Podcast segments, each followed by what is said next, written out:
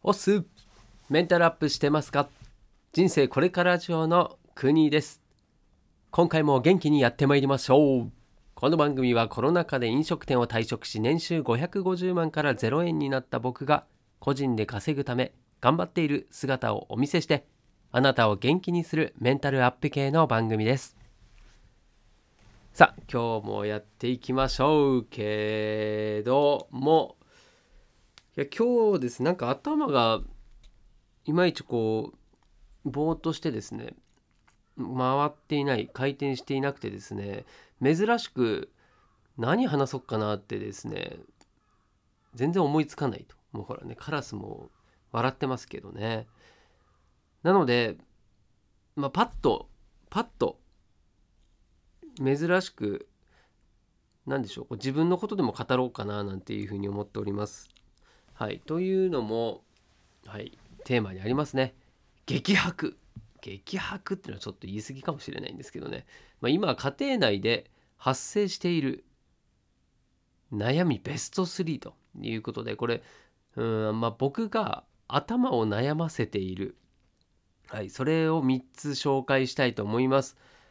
まあね僕だけじゃなくて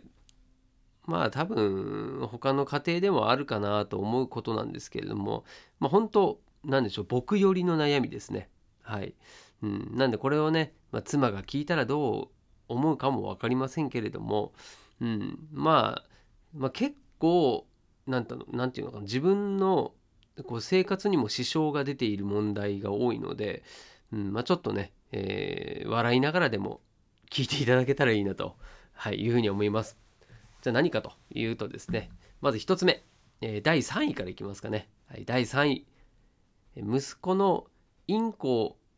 赤星インコを飼いたい問題。はい、これね、子供がペットを飼いたいってよくあるじゃないですか。ね、まあこれ様々で、例えば何でしょうね、こうクワガタ。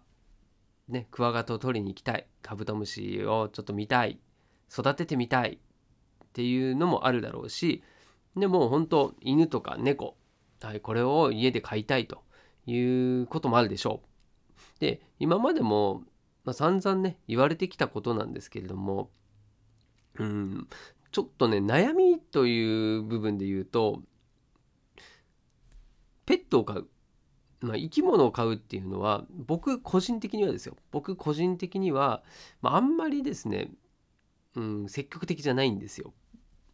うん、っていうのもうんこう自分のこと家族のことでも、まあ、結構ねもう手一杯なんですよね。でそれにプラスアルファで、えー、生き物を家に招くっていうことが何て言うんですねこう気持ち的にはですね新しい家族が来て、うん、で多分こう買ったら買ったでね和む時もある気持ちが和む時もあるしうん、もうこう仲間が増えるっていうのはそれは嬉しいことなんですよ。それは分かってます。分かってるんですけれども、ね、餌をあげるだったり、やっぱり、うん、飼育をするわけですよね。まあ、そうなると、まあ、手間も増えるというところもあってですね、うん、まあ、めんどくさいっていうのが一番かもしれないですね。はい。すみません。めんどくさい。うん、で、まあ、子供が、いや、僕が育てるよというふうに言ってます。ね、もう息子は、うん、自分がちゃんとやるしと。で今もねもう YouTube でそのインコ系のものを見たりとかしてですねこう猛アピールしてくるわけですよ。もうね買った時にすぐできるように今から勉強しとくんだっていうふうに言うわけですよね。いやー気持ちはわかるし。はい。なのでそれね、まあ、僕の中では悩みそうですねその買う買わないっていう葛藤だったりねまあ子供がそうしたい息子がそうしたいって言ってることはねやらせてあげたいなっていうのが親心ですよね。うん、ただうん何でしょうこう自分のこと、まあ、それもまあ本当何て言うんでしょう脱いだ脱いだものはそのまま置いとくとかねもうそういうところからですねうんそれにプラスアルファのこと手間それをもう持ってくるっていうのがねまあ想像だけじゃダメなんでしょうけどね。まあめんどくさいんですよね。うん、まあねいろいろこう何て言うんでしょう決まりというかじゃあこれができたらインコ買ってみようかっていうようなね、まあ、そういう、うん、ハードルというかですね。それを設けて、うん、まあ、うん、何かしらねそのインコを買うっていうことにプラスアルファのこう付加価値をつけていこうかなと。いうふうに考えて、まあ、前向きには考えております。偉いね。はい。そして第2位が娘のお父さん近寄らないで問題。これも深刻でございますよ。まあね、世にいらっしゃいます。いっぱい悩んでいるお父さん方いるんじゃないでしょうか。はい。ちょっと日本語がよくわかんなくなっちゃいましたけれども、まあね、年頃の娘、はい、がいるとですね、どうしても、まあ、よく聞くんですよ。そのお父さんと距離を置くと。うん、なんならねもう口を聞かないそして、まあ、さらにはうんそれでも娘に対してねちょっとこう近寄ったりなんかこういたずらちょっかい出してみたりするお父さんとかもいるっていうのは聞いたことあるんですけどね、まあ、余計嫌ですよね。なので僕はどういう対応をしてるかというと、まあ、思春期っていうのもあるので、ね、まあ、自分も理解はしてますと、うん、いうところでまあ距離を置く。自分もちゃんと置いていくというところはありますね。うん、何でしょう。例えばね、まあ、僕がひげを剃った後の洗面台は、うん、嫌だとかね。あとお風呂問題とかもありますよね。うん、あと何でしょうね。もう要は会いたくないんですよね。会いたくないからなるべくこう距離を置くんですけれども、まあ、一緒に暮らしてる以上ね会う場合もあるだろうしそこに挟まれている妻そして息子うん、にもね迷惑かけてるのかなと思いますね。どうしてもこう気使わせちゃうし、うん、あと僕がね一番悩みとして考えてるのは家族みんなでこう旅行に出かけるとかね、うん、家族みんなのこう思い出を作るみたいなことが今ねちょっとそこの辺が難しいんですよね。無理やり連れてってっていうのも僕したくないし、まあ、そんな誰もね幸せにならないので、うん、ただねその空白の期間っていうのがねあるっていうのは、まあ、ちょっと寂しいなと思う、はい、僕の本音でございますね。はい、まあこれね娘が聞いてることはまずないと思うんですけれどもまあ一言言わせてもらいますとですね早く帰ってこいと。はい、まあうん。いつかはねこうやって普通に話せるようになる時は来るとまあ思ってるんですけれども、うん、まあこのかけがえのない今のこの時間っていうんですか、はい。まあ、それを家族みんなでね過ごせるならそれに越したことはないなと思うのではい。うん、なんかしたかなってねいつも思いますけれども、まあ、そんなこともないしなというところでね、うん、まあこれはもう時間が解決してくれる問題かと思って今は見守っているということですね。はい、そして第1位、はい、これもね息子の学校遅刻ガチ問題。はい。まあ、これは学校に遅刻するっていうのはうーん意図的にっていう部分もありますね。っていうのは、うん、学校に行きたくないんですよね本当はね。はい、なんで不登校気味になっているんだけれどもでも学校には行かなきゃいけないっていう、まあ、本人の気持ちもあってですね、うんまあ、そこの葛藤なやらなんやらでちょっとこう1時間目から行けないもしくはねこれ行かないようにしてるって言った方がいいかもしれませんね。はい、で、まあ、親のスタンスとしては、まあ、別に無理に学校行かなくてもいいんじゃないっていうような感じなんですよ。うんまあ、ちゃんとねその学校で学ぶべき学力だったり、まあ、そういったところをちゃんとねどこで学ぼうがちゃんと学べてで小学校を卒業できればいいしまあ、そこをねこう無理やり連れていくっていうようなスタンスは、まあ、取らないようにはしてるんですよね。うんまあ、まあ、そのせいか、まあ、息子もどうしてももう泣きながら行きたくないとかっていうことはないんですよね。なんとなく行きたくないとかあとは、うん、お腹がちょっととかねあと朝なんか起きてこない、うんまあ、これが多いですかね。はい、なんで大体うーん平日の5日間で言うと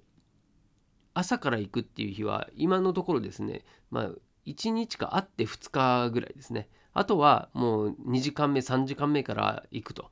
まあ僕からするとそっちの方がねなんか気持ち的にはちょっと嫌ですけどね。うん。なんか目立つしね。ただその辺は、まあ、息子もですねいろいろ、うん、何でしょうこう抱えてる問題っていうのもあるんですよね例えばこれまあちょっと定かではないんですけどこう耳の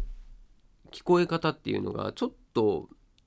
まあ、なんか障害的なものがあるんじゃないかなと思ってるんですよね。でそれで今耳鼻科にちょっと相談をしているというところでございますね。うん、まあこれ例えば家族家族じゃないなうん学校の教室で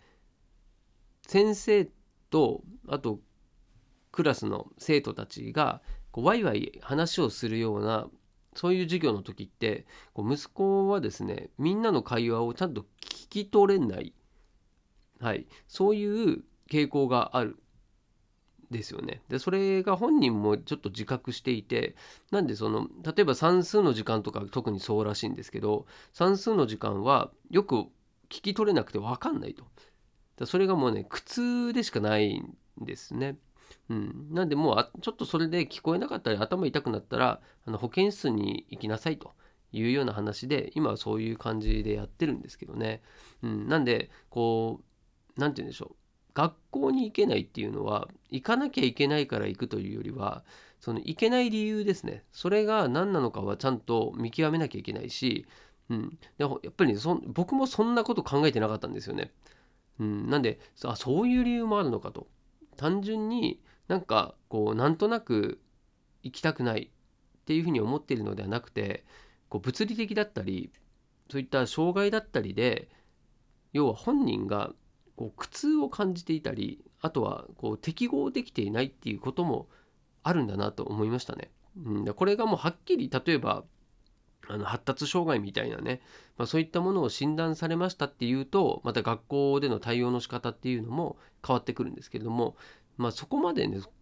じゃないってなると、まあ、学校側としてもね何も対応しきれないんですよね。うん、なんでやっぱり周りの人とか、まあ、親の理解っていうのが一番大事なので、まあ、これ本当何て言うんでしょう一筋縄ではいかない問題だなと思ってます。はい、で結果ねあの子供が学校行かない時っていうのは後から一緒に連れてかなきゃいけないんですよね。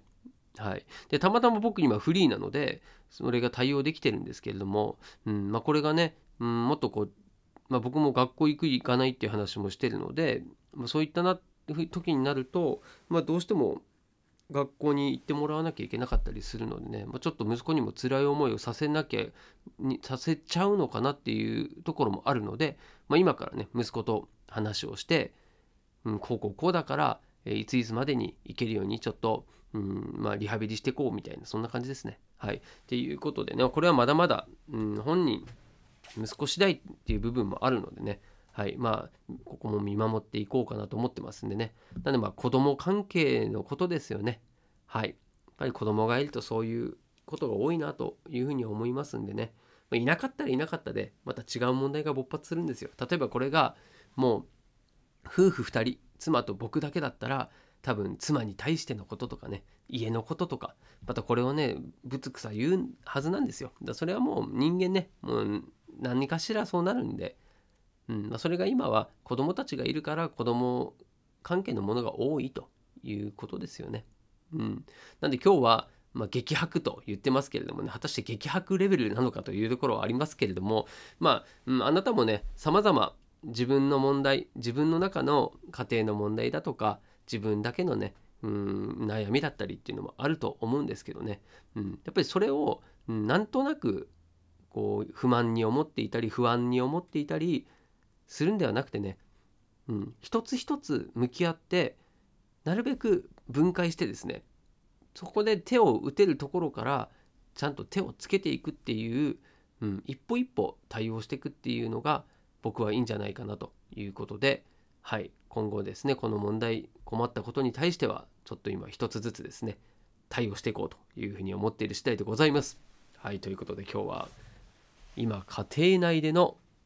悩んでいることベスト3を、はい、紹介させていただきました。あなたはどんなベスト3がありますか？ぜひ聞いてみたいな。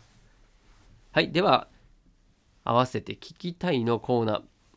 うん、結構前になりますけどもね、えー、あなたにとって人生の優先順位は家族自分仕事っていうお話をしている回があります。はい、まあ、これ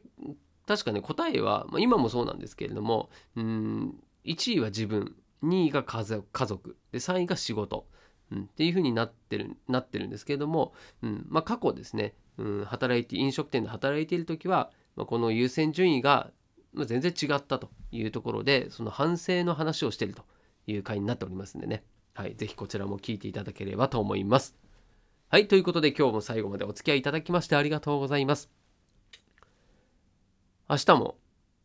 このぐらいの時間になるかもしれないですが、あもうちょっと早くできるかもしれないですね。はい、お付き合いいただければと思います。お届けは国でした。したっけね